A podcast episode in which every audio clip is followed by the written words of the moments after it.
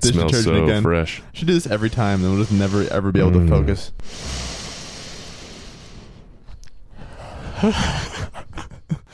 It's good. It's fresh. Welcome to Super Superstitious.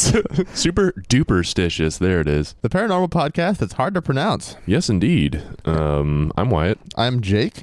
and uh, we're back with part two of Supernatural. The super duper stitious special report on uh how do we want to describe it? I don't know. I don't Earth- want, I hesitate to say new age bullshit. Yeah, but right. That's kind of like I guess that's sort of like the thesis of our first part of this. I guess you could say like Earth energy, Yeah. Uh, And- mystical energy of the earth and things rocks and like that. crystals and shit. Yeah. So we gave a couple of stories about that last week. Uh, feel free to check that out if you haven't already. I don't know why you'd start on part two. What are you crazy? Yeah. But uh, this week we're going to talk more about the kind of science that is involved in that stuff, either backing it up or refuting it, or you know, the different ways things have been interpreted, and just kind of what it all is. Yes, indeed. And uh, take you on a little tour of other things that are geological and scientifically well grounded and founded. Energy stuff, rock stuff. What more could you want in a podcast? Exactly. All right. Before we get into it, what are we? Uh, what is this you have me drinking now? Um, I've forced you to enjoy with me uh, Decadent Eclipse Ooh. by Neighborhood Beer Company. It is a black lager and an imperial oatmeal Schwarzbier. Schwarzbier. Mm-hmm. Cool. Would you say that it tastes more sinful than it looks? It certainly feels sinful. I don't know. Would you think that it has sensations of dark chocolate? It's like when you take a little like square of dark chocolate and kind of rub it on your face. That exactly that. That's what I got when I started drinking it. Cool. Well, that's perfect then. That their description is dead on, and that's what we're drinking. Great. So yeah, let me uh, from there. Let me jump into the stuff. All right. Last it- week. I ended the segment by talking briefly about crystals and how they can be used for healing, and then just kind of shat on that idea with a promise of talking more about cool crystal properties this week. I'm going to just run quickly through some of the major crystals and what they are supposed to be able to do, Mhm. and then talk about the principles behind how they work and what cool stuff that actually means in the real world. Sound good? No. Don't care. Here we go. Oh man. I found the following useful information on lifeenergysolutions.com. For our sake, I went ahead and corrected all the grammar in those quotes. nice. Uh, quartz is considered to be the master healer stone. Hmm. It is said to amplify healing energy and is used to perform diagnostic healing. It enhances energy by absorbing, storing, amplifying, balancing, focusing, and transmitting. It Um. channels universal energy. Quartz also enhances thoughts, a form of energy. Oh. It is good for manifesting, healing, meditation, protection, and channeling. Thoughts, a form of energy. I uh, Let's uh, put a pin in that. yeah, for real. I I uh if only, right? hmm Uh, as quartz is also excellent at storing and retrieving information, a form of energy, it makes them particularly good for programming to use for a particular purpose. Information, a form of energy. Let's put a pin in that. also, due to all of the conducting and amplifying the quartz is meant to be responsible for, uh, people often blame quartz deposits in like just bedrock for hauntings. You have the different investigators saying, "Oh, there's a whole bunch of quartz in the area. That explains all the haunting activity." I thought like a lot of courts in the area just meant there was mad crime in that area. No, no, it does not. Amethyst is purple quartz and is a meditative and calming stone. Mm. It benefits us emotionally, spiritually, and physically to provide calm, balance, patience, and peace. Amethyst is also beneficial when dealing with legal problems and money issues, See, courts. which can lead to prosperity and abundance. Oh. Amethyst is a powerful and protective stone. It is a natural tranquilizer, relieving stress and soothing irritability. It is claimed to relieve obsessive compulsive disorder and hyperactivity in children and animals. Hmm. Now, I'll agree that blunt force head trauma from any stone large enough is guaranteed to have a calming effect on the recipient, but I call bullshit on the OCD cure. Yeah. I collected rocks when I was in elementary school, including a number of crystals, and only made things worse. And look how you turned out. I um, it wasn't until like years later that I actually realized it was OCD. But yeah, the rock collecting thing really like it was. It became like a kind of like super anxious thing where I kind of had to get every rock that looked kind of cool. Oh my. and I so I had these buckets of rocks. I couldn't like look at them at all. I just, I just had them, and eventually I just got rid of them all and never collected another rock and felt so much better. Did you have like a big rock dumping ceremony or? No, I just took the buckets out back and dumped them in the woods, and that was that. it's like, yeah, I have some rocks. I don't need these rocks. They're very heavy, but yeah, the amethyst that I had did not help with the OCD. No. Red jasper grounds energy and rectifies unjust situations, What? providing insight. It makes an excellent worry bead, calming emotions when held. Placed under the pillow at night, it helps dream recall. It stimulates the base chakra.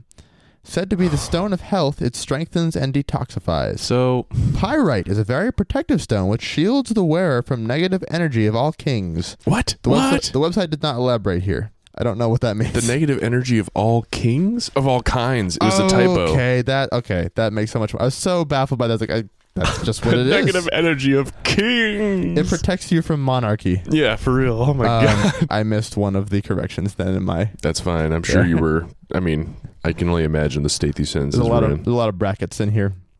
Uh, it is said to protect from both environmental pollution and physical danger. What? Pyrite is also said to promote good physical health and emotional well-being. Uh huh. Obsidian is a protective stone excellent for removing negativity. Ooh. It is a very grounding healing stone. It is also one of the only things that can kill a White Walker. Uh, green agate is said to attract abundance and to bring prosperity into your life. It nice. is believed to be a stone of new beginnings, helping to release you from deep seated fears and blockages that might be holding you back. Uh huh. Green agate is strongly connected to nature and is said to help open your eyes to the beauty that is all around you. If you're a gardener or work in agriculture, this stone is of great benefit to you. I just like the idea that a lot of these are based on what color they are. I was just gonna say that like exactly. money and plants. Yeah, Right. green. Right. Green. Oh man, I'm sorry. I the tone that that came out of my mouth. I feel like I just slammed a bunch of folks who would be into this. Maybe I should anyway. Fuck you guys. Um, in healing, green agate is believed to speed up recovery from illness or injury and to boost the immune system. because green. Because green, it is thought to be anti-inflammatory, reducing swelling in the lymph nodes, easing the symptoms of colds and flus, and lowering temperatures. Mm-hmm. So this is where we start to get into dangerous territory that I'm not okay with. yeah. But let me cover one last type of stone. Please. Malachite is said to be a powerful emotional cleanser, helping to remove past traumas and negative emotions to bring harmony into your life. In healing, malachite is believed to lower blood pressure and to help detoxify the liver. Malachite is Mm. also said to ease cramps, including menstrual cramps, and to facilitate childbirth. What? Then it says after that, please note malachite dust is toxic and that malachite should only be used in its polished form.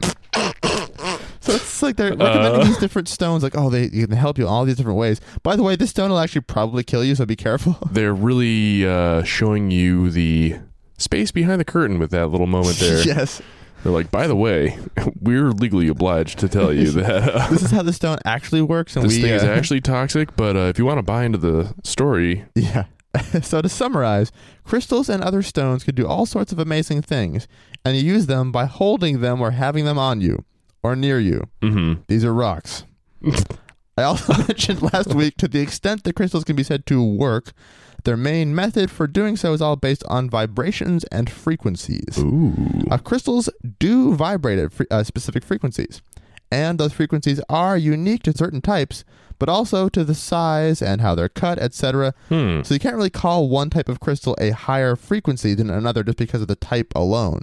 If it's a bigger crystal than the other, or if it's a, it all depends on a lot of different things that can affect its physical properties just based Right. on what it is. right. The catch, as far as far as how they work, the catch is that they don't just freely vibrate on their own. They're not Hmm. just like hanging around, just Just, buzzing like, around the room, rattling around. Yeah. exactly. You have to apply vibration to them, and then they resonate at their specific frequency. Kind of like you know all physical objects. Yeah. Um, most materials have a resonant frequency, and so when you hit that frequency, it'll actually you know start vibrating. That's Right. why. So, for example, opera singers breaking glass. The idea is that once they hit the resonant frequency of the glass, the glass starts to vibrate and um, becomes brittle and can shatter. Is that also a similar principle behind the phenomenon of bridges collapsing underneath? Yeah, like the Tacoma Narrows Bridge. It was Yes. believed that the wind got it blowing until it reached its natural, like it kind of vibrated at its resonant frequency and started just going nuts, just wobbling like crazy, Right. rumbling, just falling apart entirely. right. Um, so yes, exactly. All stuff has a resonant frequency, and so the crystals are no exception.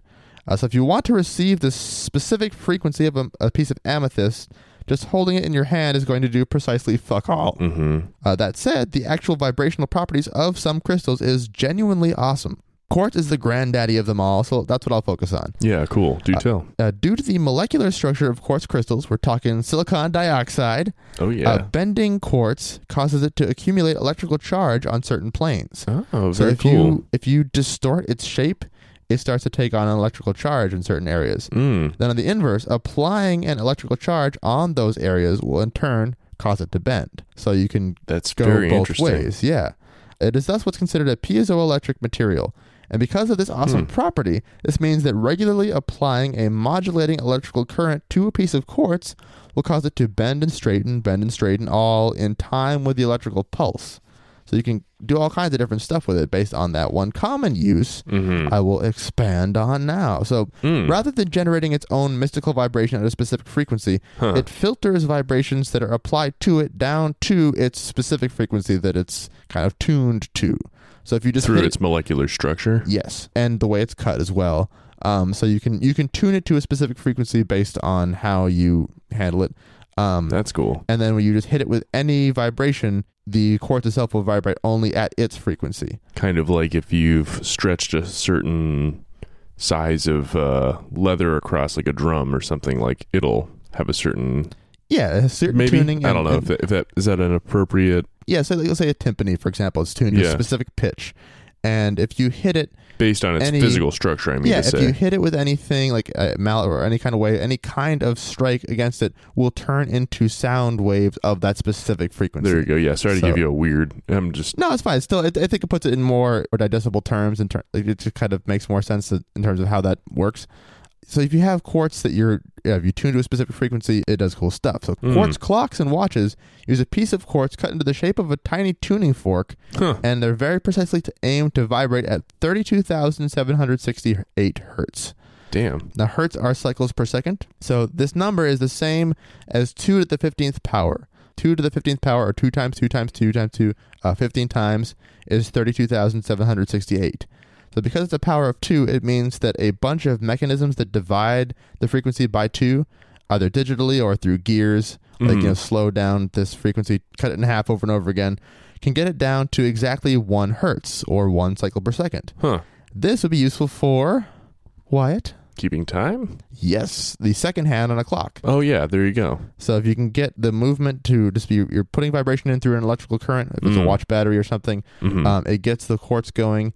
Different gears and things Oh, can slow it going, down baby. to the point of being so it's a, it's a constant speed, constant vibration, Mhm. constant frequency that it's very specifically tuned to, and um, the gears and things can slow that frequency down till it's one second per second, basically, That's so and the motion happens exactly on that space, and then the other hands follow suit, wow, and so that's how it can be so precisely timed. that's so cool. So quartz is very cool, just for slightly different reasons. So there's something wicked cool that crystals can do right there uh, that involves the transmission of energy flowing through things, but that is not at all mystical. Right. And so, picking up from there, I'll recap my own segment and uh, take us through that.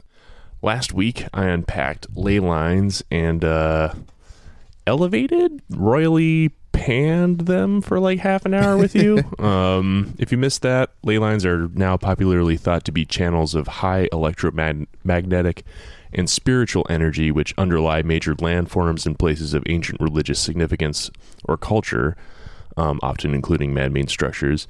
But the real background of ley lines is less incredible. The biggest thing I learned last week is that ley lines are spelled L E Y. That's right. uh, the phrase ley line was coined in 1921 by an amateur archaeologist named Alfred Watkins. Uh, Watkins was referring to perceived alignments of numerous places of geographical and historical interest, such as ancient monuments and megaliths, and natural features of significance. He uh, took this on in his books Early British Trackways and The Old Straight Track during his quest to identify ancient trackways along the British landscape. Okay. It's the UK. It was probably really rainy, and he was probably real bored. uh, Watkins later developed theories that these alignments were created for ease of overland trekking by line of sight navigation during Neolithic, Neolithic times and had persisted in the landscape over millennia. All in all, not an unreasonable claim, I think.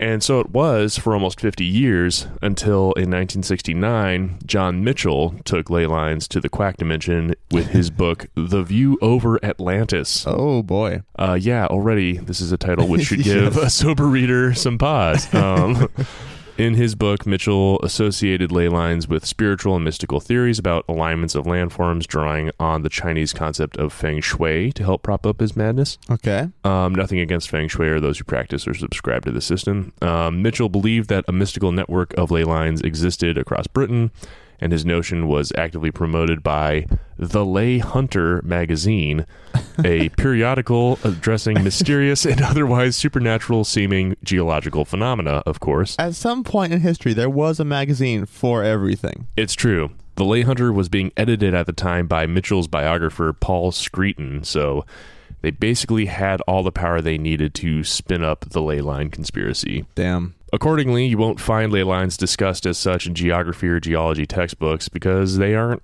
really real, actual, measurable things. um, as far as we can show through science, earthbound spiritual energies are not flowing along miraculously straight lines, nor are they the foundational source around which important cultural and religious uh, structures were erected, nor are they a means by which supposedly higher states, life forms, or altered dimensions may be invoked.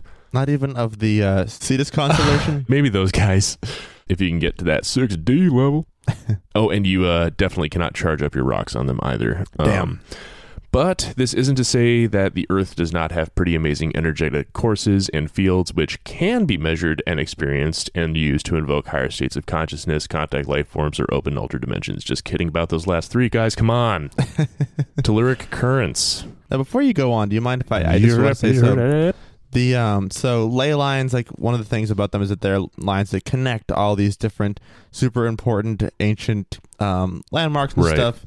And one of the ideas we kind of lightly covered last week was that oh they're on these certain lines there must be something special about these lines there must be some kind Right. of power here and what I wondered was whether or not it could just be that the ancients you know were all very interested in astronomy and aligned their stuff with stuff in the sky Yes. and so it stands to reason that they would follow similar lines just based on where things pass over the earth. when- folks folks have been looking in the wrong direction. yeah, there's a whole ton of work that's been done to demonstrate how many many structures are astronomically aligned rather than geologically oriented, if that makes sense. I mean, for instance, Stonehenge, I believe it's what the summer solstice, where the uh, sun is perfectly aligned with like the keystone or something like this Mhm. that um, plays in that structure. And I believe, I don't know if this still stands, but I remember learning at one point that the pyramids at Giza are also arranged in the same orientation as a particularly conspicuous constellation. I'm not remembering the name of it now. Either they're arranged like the constellation or they're arranged to be directly underneath at a certain time of year or some kind of thing like that. And I don't remember which constellation either. It might be Orion, but I'm not positive. Right. Um, it turns out the night sky is incredibly visible when you don't have a shitload of light pollution everywhere. Yes. And it is amazing. If you've ever gone camping far away enough from civilization and you have a nice clear night, I mean, it's. You can understand why people spend a lot of time craning their necks back Yeah. and uh, trying to maybe orient their reality by that crazy amount of you know light works that were so consistent and so important for navigation so so critical for keeping time of you know when to plant when to harvest all these kinds of things For sure. pretty incredible but anyway that's that's a topic for the history channel back in 1993 so so perhaps the most ley line like of the topics that i dug up for today our fine earth does indeed have currents of electrical energy flowing through it and these are referred to as telluric currents Telluric currents. Okay. these are natural electrical phenomena observed in the crust and mantle. Uh, the crust and mantle are the first and second layers of our planet's physical anatomy, if you like, and uh, make up the Earth's lithosphere, Hmm. uh, literally the rocky layer of the planet. Such currents can also be detected in bodies of water, but we won't focus on that so much today. The electric potential on the Earth's surface can be measured at different points, and this allows for the uh, calculation of the magnitudes and directions of each of these telluric currents. Um, and this in turn gives us some idea of the Earth's total conductance. And by that I mean the sort of Earth's total charge, electrical charge. Okay. Uh, these currents are known to have some pretty cool properties, including diurnal characteristics, wherein the general direction of flow is toward the sun. Huh. So as the Earth continues to rotate around its axis, telluric currents shift. So over the course of a day, basically, uh, telluric currents continuously move between the sunlit and shadowed sides of the Earth, ever moving toward the equator on the side of the Earth facing the sun. Okay. So any sort of like during the day, telluric currents move towards the equator and then toward the poles on the night side of the planet. Interesting. Amazingly, there are 32 distinct mechanisms that cause this uh, earthly electricity. 32 all uh, working together to cause it or They are all they contribute in various different ways, Okay. so they're not working necessarily um, all at once. Um, they are described by the Wu Tang Clan, but I'm going to draw instead from a peer-reviewed article today. uh, this is Daniel Helman. of the mayonnaise fame. He's like, I've had enough of condiments. I'm getting into telluric currents. he details each mechanism in his paper, Earth Electricity, a review of mechanisms which cause telluric currents in the lithosphere. Super creative title. Um, it's a 2013 paper in the Annals of Geophysics. Ah, my favorite. Um, I won't go through them all, but major causative agents include lightning, ocean currents, earthquakes, and even electromagnetic signals from human activity Oh. can Huh. all influence the sort of regional terroir of the uh, telluric current makeup.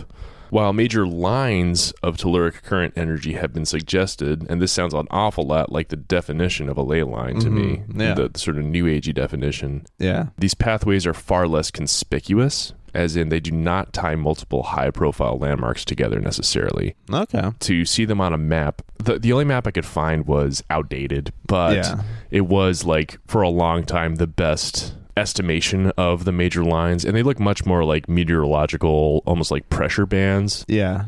Uh, so you know they are circular, but they're not like wrapping across these particular sites by any means. Sure. That said, telluric energy can and has been tapped in the form of an Earth battery. Earth battery.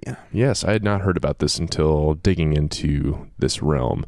So before you scream, I knew it, and run into your backyard with your Herkimer diamonds and other crystals ready for a charge. Chill your shit on out.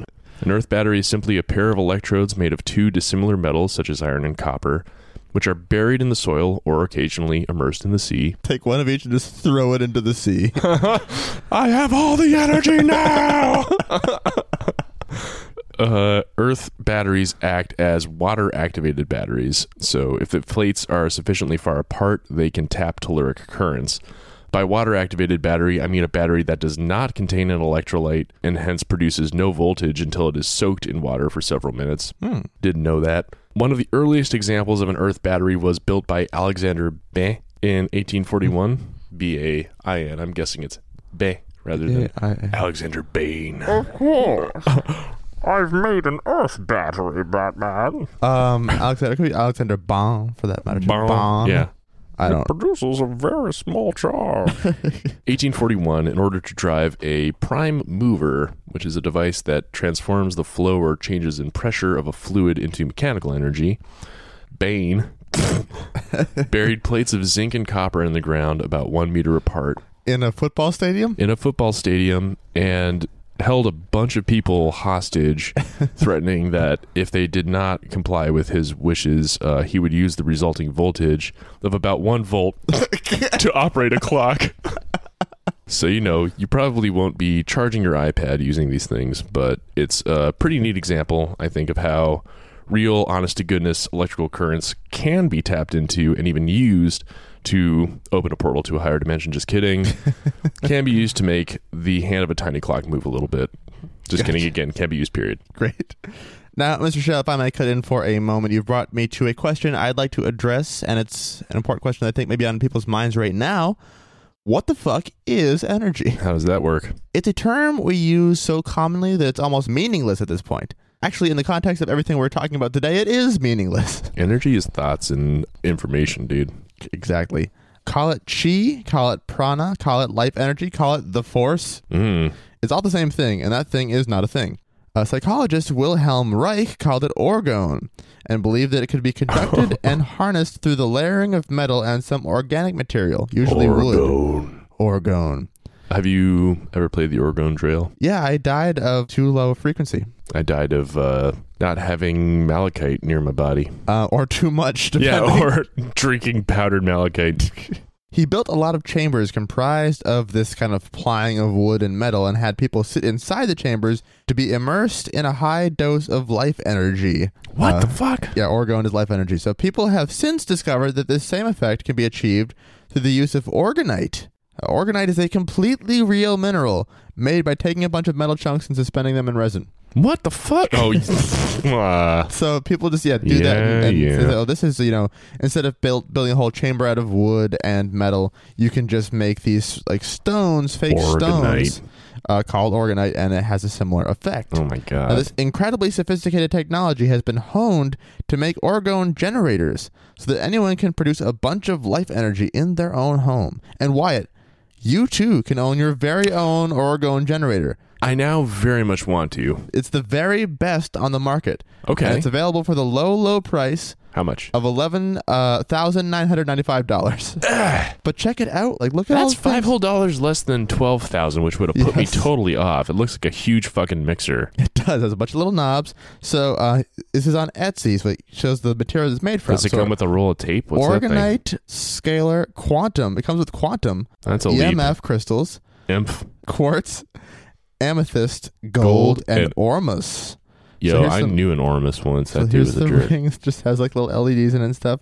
So there's Do you put that? there Do are you numbers in the front, so it'll show how much orgone you're generating as you go. put the ring around your penis? And put the ring around your penis. Then you just let it start filling your uh, situation with life energy. orgonite Organ, oh, the orgonite's in the in generator the mixture itself. itself. It's used What are to all the little generate. dials for? Well, let's uh, let's go down here and see. Um, I didn't get enough detail. Oh, they're charging up the water, huh? Yeah, charging up some water with uh, orgone. Look at that. Um, contrary to many commonly uh, to commonly available misinformation, orgonite, registered trademark, in itself does not generate orgone. It only accumulates it. Oh shit. Those who praise Dr. Reich should know this as it is a central theme to all of his studies. Further, Reich found the orgone accumulators placed around toxic environments produced DOR, deadly orgone. Yeah, he found this. There are different kinds of orgone. There's oh the good, positive, and there's also deadly orgone. So, Door. so just having orgonite will just accumulate all kinds of orgone. You can't really control which kinds. Now you can use crystals to kind of mediate which kinds you're getting more of and get more of the good kind and none of the bad kind. God, these people And must these be bored generators- as fuck. Yes, this is so- like so much fucking work. Yes, and so the purpose of the ATG12 orgone generator registered trademark is the generating of life force or chi energy. Therefore, all radionics devices from HSCTI have a built-in chi generator registered trademark, orgone generator registered trademark, to provide the power necessary for effective action at a distance. In other words, now you have the Yeah. technology to generate optimal astrological progressions and to block undesired trends successfully. Oh shit. The professional astrologer who uses the ATG12 is no longer a mere interpreter of trends and at best a counselor. So, I think we should uh, refer to ourselves as professional podcasters. from now on. As humans have thought more and more about the nature of life, we've gotten very justifiably hung up on the question of what? life itself is a very amazing and wonderful thing, and it stands to reason that centuries and millennia of thinkers have been both fascinated and baffled by how it all works, Quite so. or even can work for that matter. yeah, what the hell's up with this shit? Uh, if you find listeners want more detail on the beginning of life on Earth and how completely awesome it really is, check out our previous Super Duper Special special, uh, special report in episodes 13 and 14. Yeah, buddy. In episode 14, we talk all about uh, how life probably evolved on Earth from simple chemicals. It's awesome. It is awesome.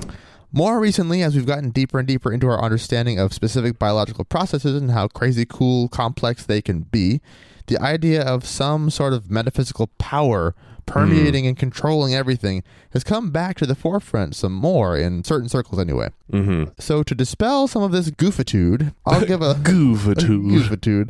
I'll give a little rundown here of what actual energy is and how that works. Lay it on us.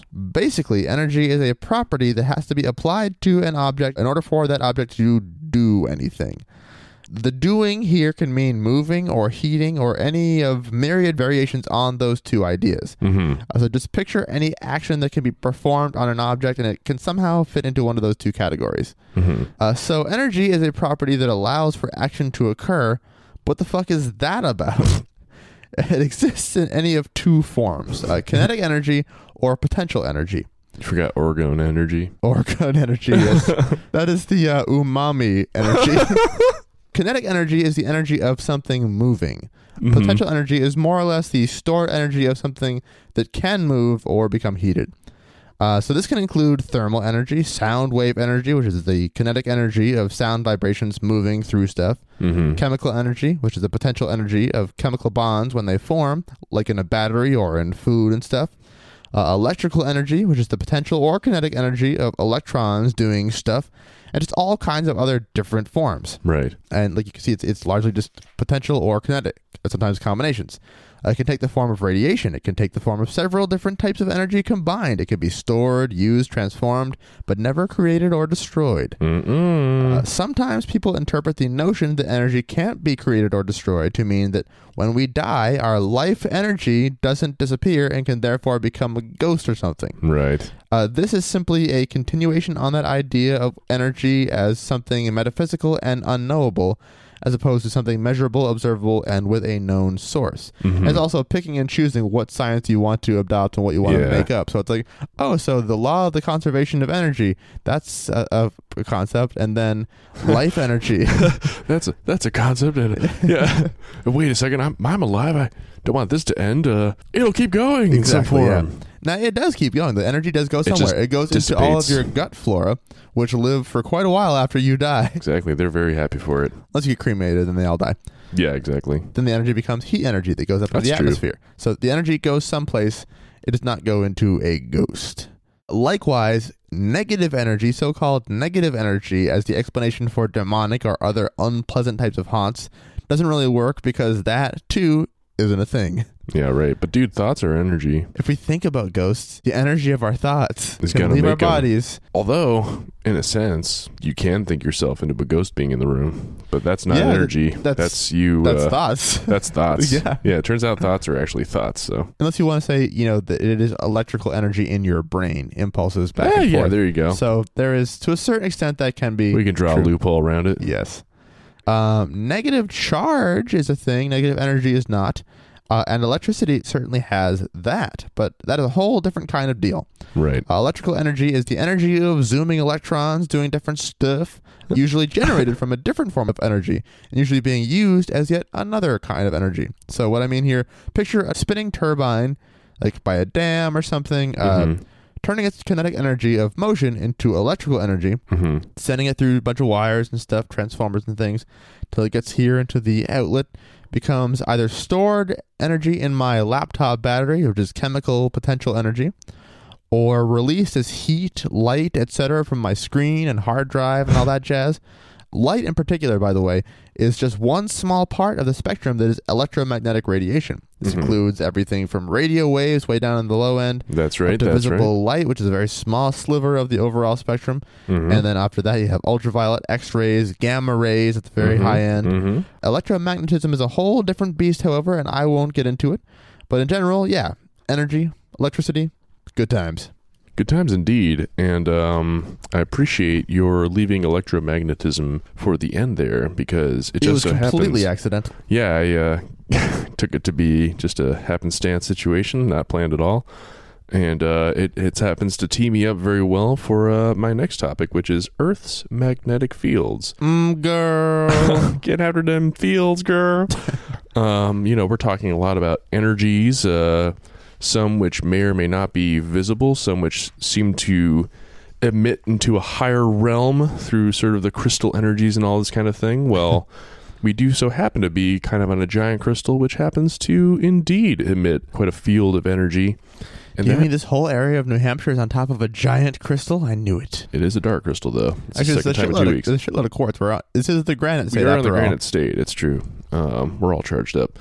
And uh, speaking of which, Jake, I must admit I feel charged up electricity. So you know, don't put me down. Mm. because Earth has quite an extensive bank of natural electrical energy, our planet emits a substantial electromagnetic field. And it is Earth's quality as a massive cosmic fridge magnet that I'll now take us on through. Some quick definitions a magnet is any material or object that produces a magnetic field. How do those things work anyway? I will do my best Despite my intense personal fear of confronting the unknown, to describe exactly that. A magnetic field, though invisible, is a force field created by the movement of electrical currents ag- and magnetic dipoles. For this reason, I'll get into it in a second. Uh, for this reason, at any given moment, a magnetic field has a direction, for example, north to south or south to north, and a magnitude or strength. If you've ever played with magnets, you've undoubtedly noticed how one side tends to cling while the other repels. This is the magnet's directionality. The intensity with which the magnet clings is a good measure of its magnitude, which is basically an ultra pun in this context. There's a shitload more on magnets. I can't imagine there's any more to know about magnets than that. It all just seemed like a blur to me as I kept reading, so I still don't understand how they work fully. But suffice it to say, Earth has a massive geomagnetic field, which extends from the interior of the planet out into space. Roughly speaking, it is the field of a dipolar magnet currently tilted at an angle of about 11 degrees with respect to the Earth's rotational axis. Okay. Basically, you can imagine the biggest bar magnet ever placed at that angle at the center of the Earth. And we have this big ass magnet, however the fuck it works, to thank for getting to enjoy life on this funny marble. The Earth's magnetosphere is the region that is defined by the extent of the Earth's magnetic field in space.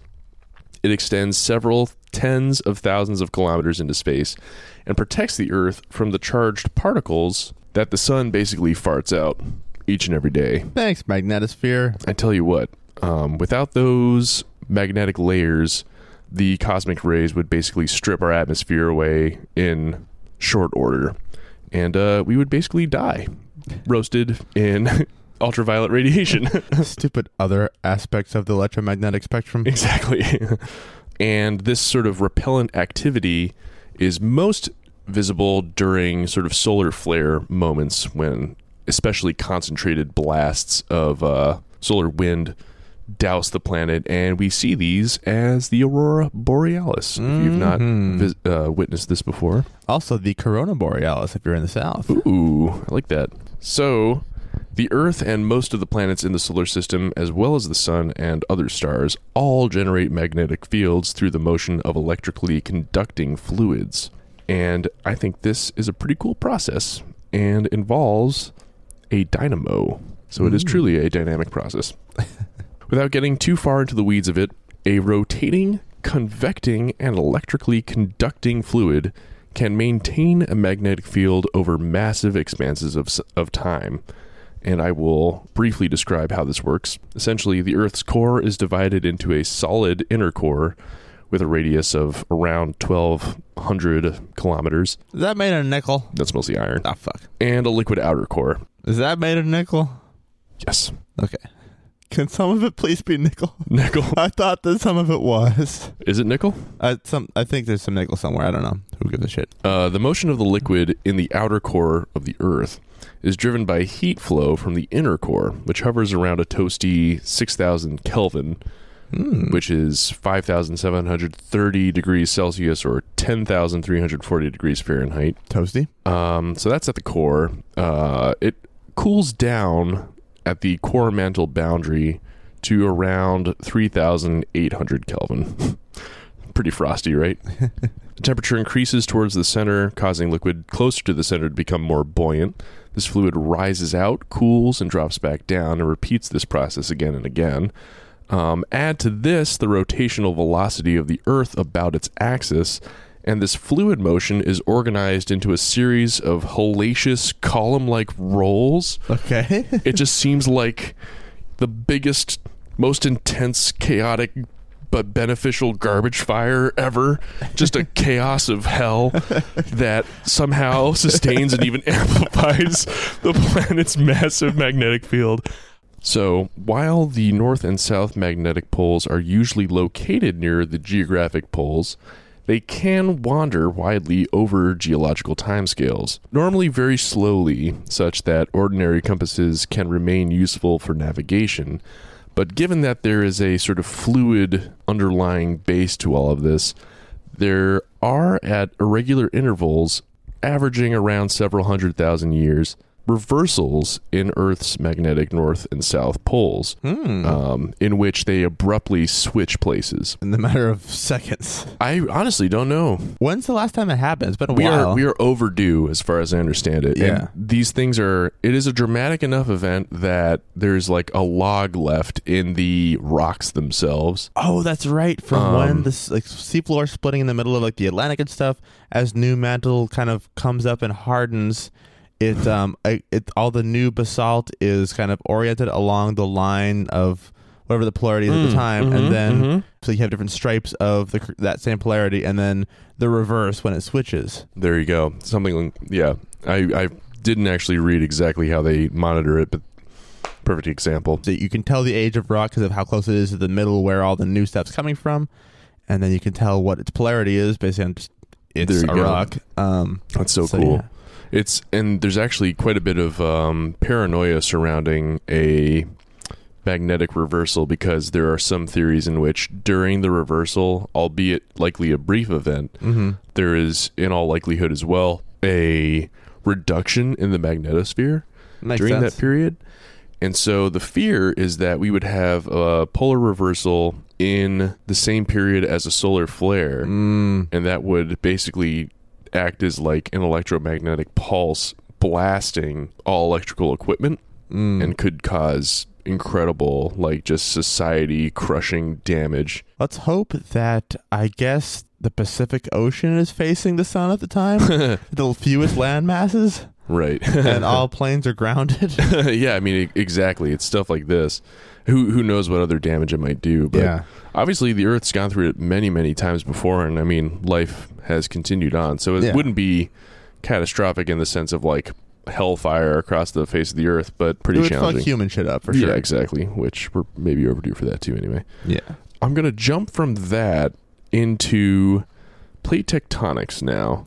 That's pretty apropos, I feel like, after talking about the seafloor spreading thing and how that tells us the polarity stuff. So In- let's Very much so. let's hear Um, about some of those plates and yes. their tectons. Yes, indeed. Now, Jake, I know we slash just you took us through the seemingly mysterious movement of some relatively small rocks last week, Mm-hmm. minus Karen's, and that's what made me think of talking about this today, since we are actually sitting atop, if you will, very giant rocks that are moving all the time. Mm-hmm. Um, now, many, perhaps all of our listeners will likely have some conception of plate tectonics. Essentially, this describes the movement of our planet's lithosphere, which, as we know, is the rocky layer. Over top, We all know its that, right? We all were listening earlier. yeah, exactly. You guys took your notes. Um, over top, it's asthenosphere, which is a viscoelastic solid. Mm-hmm. Those are some big words, right? Asthenosphere is a scary sounding term. but it breaks down to astheno weak sphere. It's the weak sphere from Greek. Yeah, weak. Dude, you're such an asthenosphere. The lithosphere, the stone sphere over the weak sphere. And a viscoelastic solid uh, also could uh, scound scary. viscoelastic solid could also sound scary and uh, just maybe a little arousing. Without getting too far into it, as a viscoelastic solid, the asthenosphere has properties of both solid and liquid materials. Okay. Think of ultra hot silly putty, essentially. I'd rather not. Damn it, think of it. Okay. Okay. Um, Um, all right. Wait. Yep. Okay. I'm there. Okay, good. Uh, such materials can bounce or resist shear, much like a solid, but gra- also gradually flow like a liquid. Okay. Um, the Earth's relatively rigid lithospheric plates thus creep over top of the asthenosphere at a rate of about 10 to 40 millimeters a year, bumping into and sliding over and under one another. This is still weirdly arousing.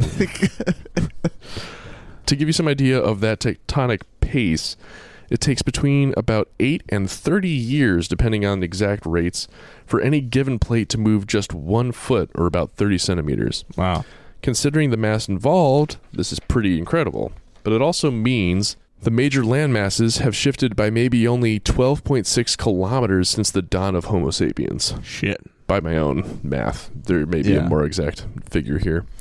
Tectonic plates are made up of either continental crust or oceanic crust, as Mhm. you've just mentioned, and most plates contain both. For example, the African plate includes the continent and parts of the floor of the Atlantic and Indian Oceans. The distinction between oceanic crust and continental crust is based on their modes of formation. So, as you mentioned before, oceanic crust is formed at seafloor spreading centers, and continental crust is typically formed through arc volcanism and accretion of terranes through tectonic processes. What? So, essentially, through volcanoes Okay. And through land bumping into itself. Oceanic crust is also denser than continental crust because it has less silicon and more heavy elements, and that also can shift the dynamic of plate tectonic. Yeah, so when you have like the Pacific plate is moving towards, you know, the west coast of the North American plate, and because it's denser, it goes underneath it. It subducts. It subducts. Or get is it? Or the Pacific plate is going towards the. I'm not Is it? positive it? does that. I, I Oh, know okay. it for sure goes uh, goes towards the Asian um, continental oh, plate. okay. But still, And- it would be the one to go under, I imagine. Yes, and that's where you get like the Marianas Trench. It's super duper deep. The Challenger Deep. Oh, that's the yeah, subduction true. Zone down there. Oh, that's cool. I didn't know that actually. Pretty sure. That's cool. So, three main types of plate boundaries exist. Uh, we've just mentioned one, which is actually a type of convergent boundary. Okay. but there are also divergent boundaries and transform boundaries. Um, I will talk about these in order of, I mean, just reading back over these now, from least to most sexy. All right. so, divergent boundaries occur where two plates slide apart from each other. Um, this is considered constructive because it tends to lead to the formation of new tectonic plates. if I can interrupt, interrupt so give an example of each. So the center of the Atlantic would be a divergent boundary. Yes, indeed. Where new uh, seafloor is forming, and also the one landmass that fits into it, Iceland, keeps getting bigger. oh, indeed. It's cut right down the middle by that same um, boundary, and so that's why there's so much volcanic stuff happening there. that is so cool. I and didn't know that. Iceland will continue to keep getting bigger. So eventually, it'll probably just be two different islands. ice and land.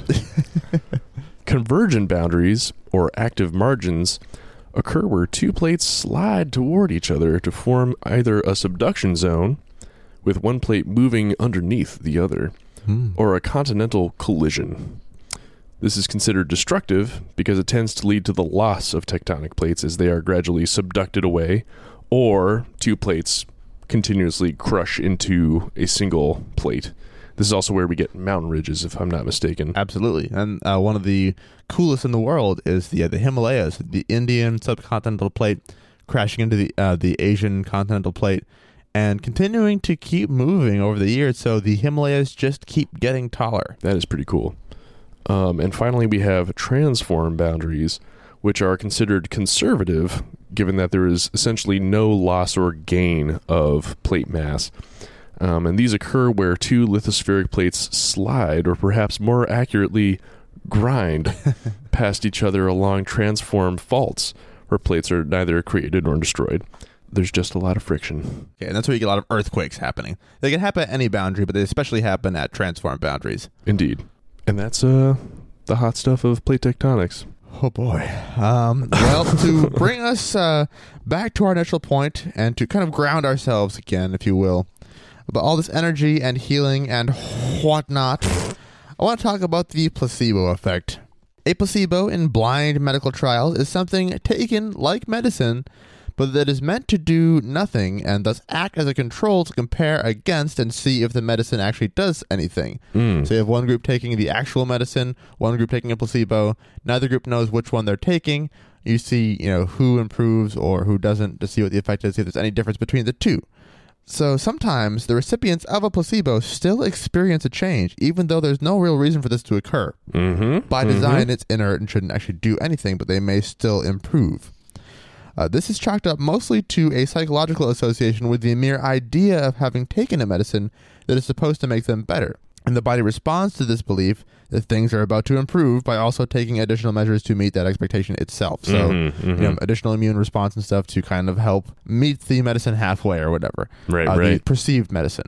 And they've actually found that the effect is stronger depending on how the placebo is administered. So if it's just a pill versus an injection versus a surgery, uh, the more intense the method of implementation, the stronger the placebo effect can be. Mm-hmm. Because the more you think something is being done to you that can potentially help you. Mm-hmm. So a lot of these practices we've talked about and the kind of new age stuff can absolutely fall into this category and thus technically still work despite all of our poo-pooing of it.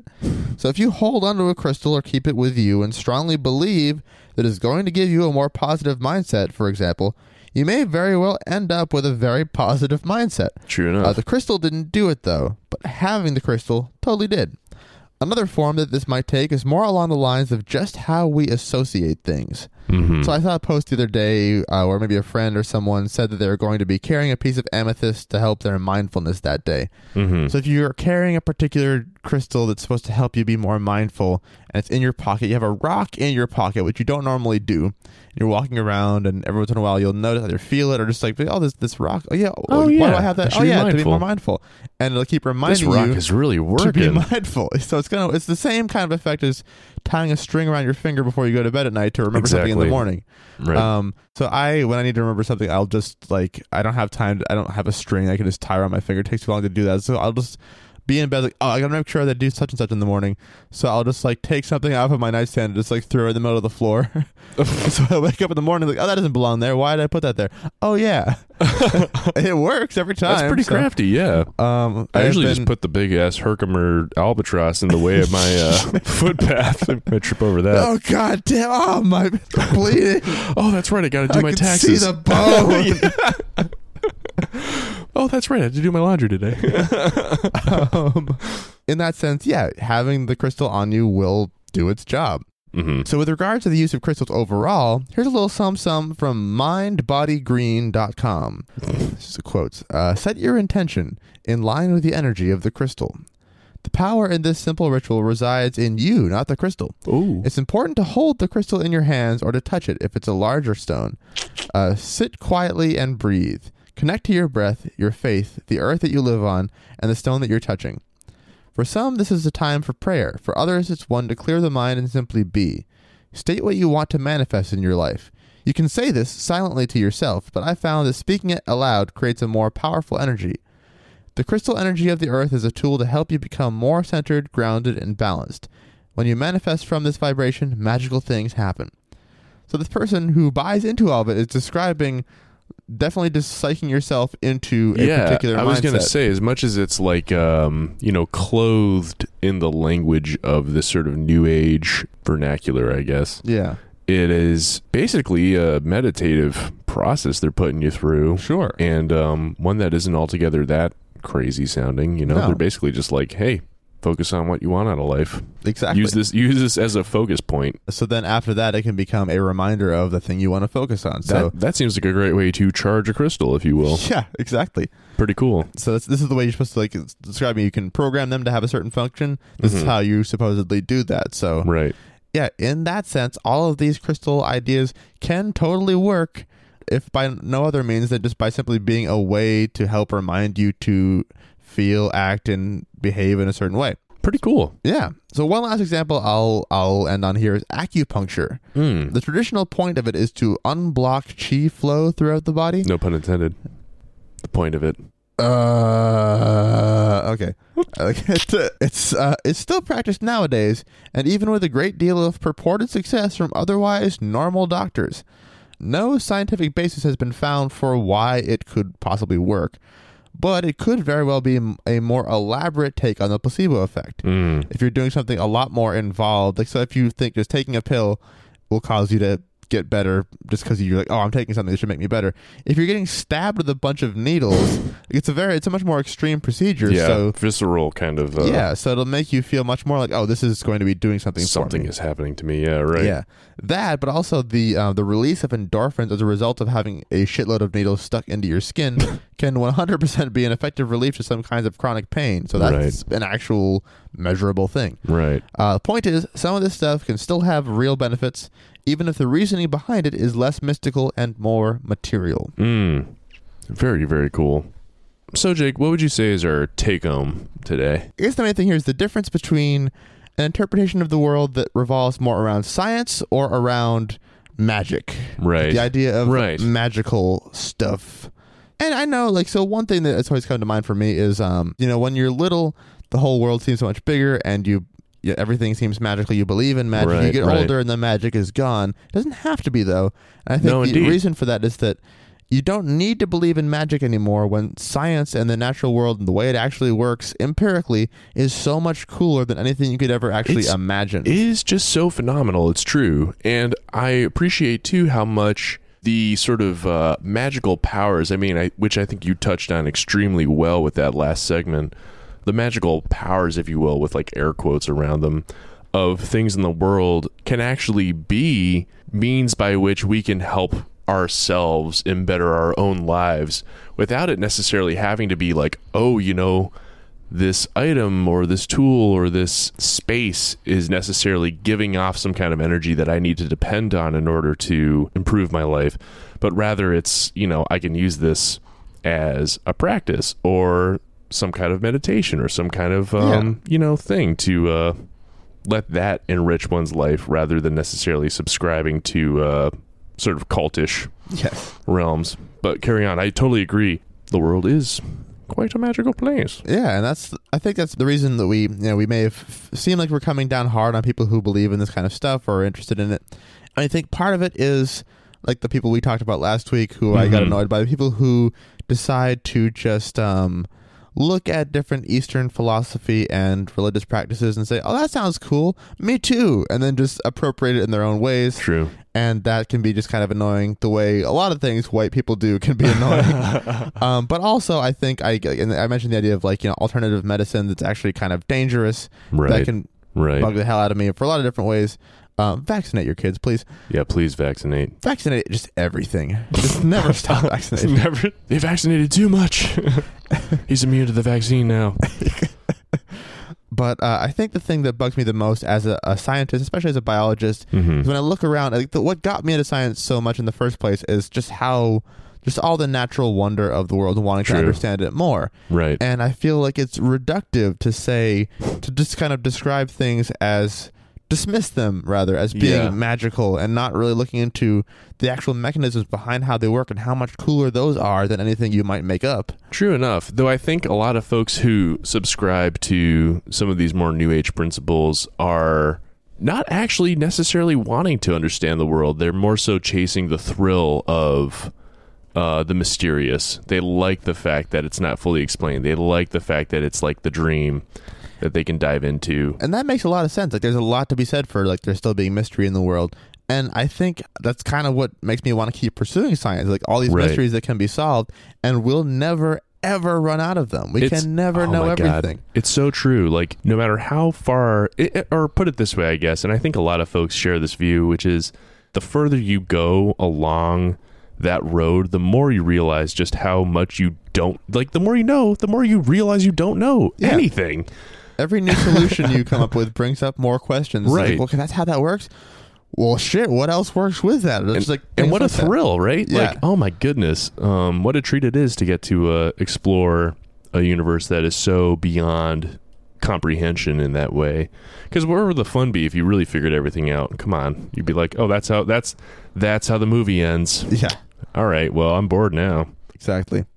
So I think that kind of sums up our take on these particular New Age belief type things. Now there's other variations on this and things we could cover down the road, but Most definitely. Here's our first major deep dive in our second super duper special, Special report. report. Yes, indeed. So thanks Uh, so much for joining us for this two week event. We'll definitely do another one down the road here and pretty soon. Yes, indeed. If you guys have uh, ideas of topics that you'd like explored in just a regular episode or sort of larger, more expansive topics that we can unpack through another special report type episode, dual episode thing, free please to, do yeah, reach out to us. reach out. Contact at superduperstitious.com or uh, our Twitter, which I keep remembering exists and I'm trying to use more. I did that today at superduperstish. You can also hit that the Facebook page, Instagram.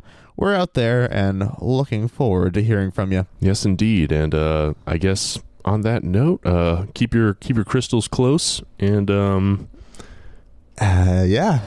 see you guys next week. Bye. Bye.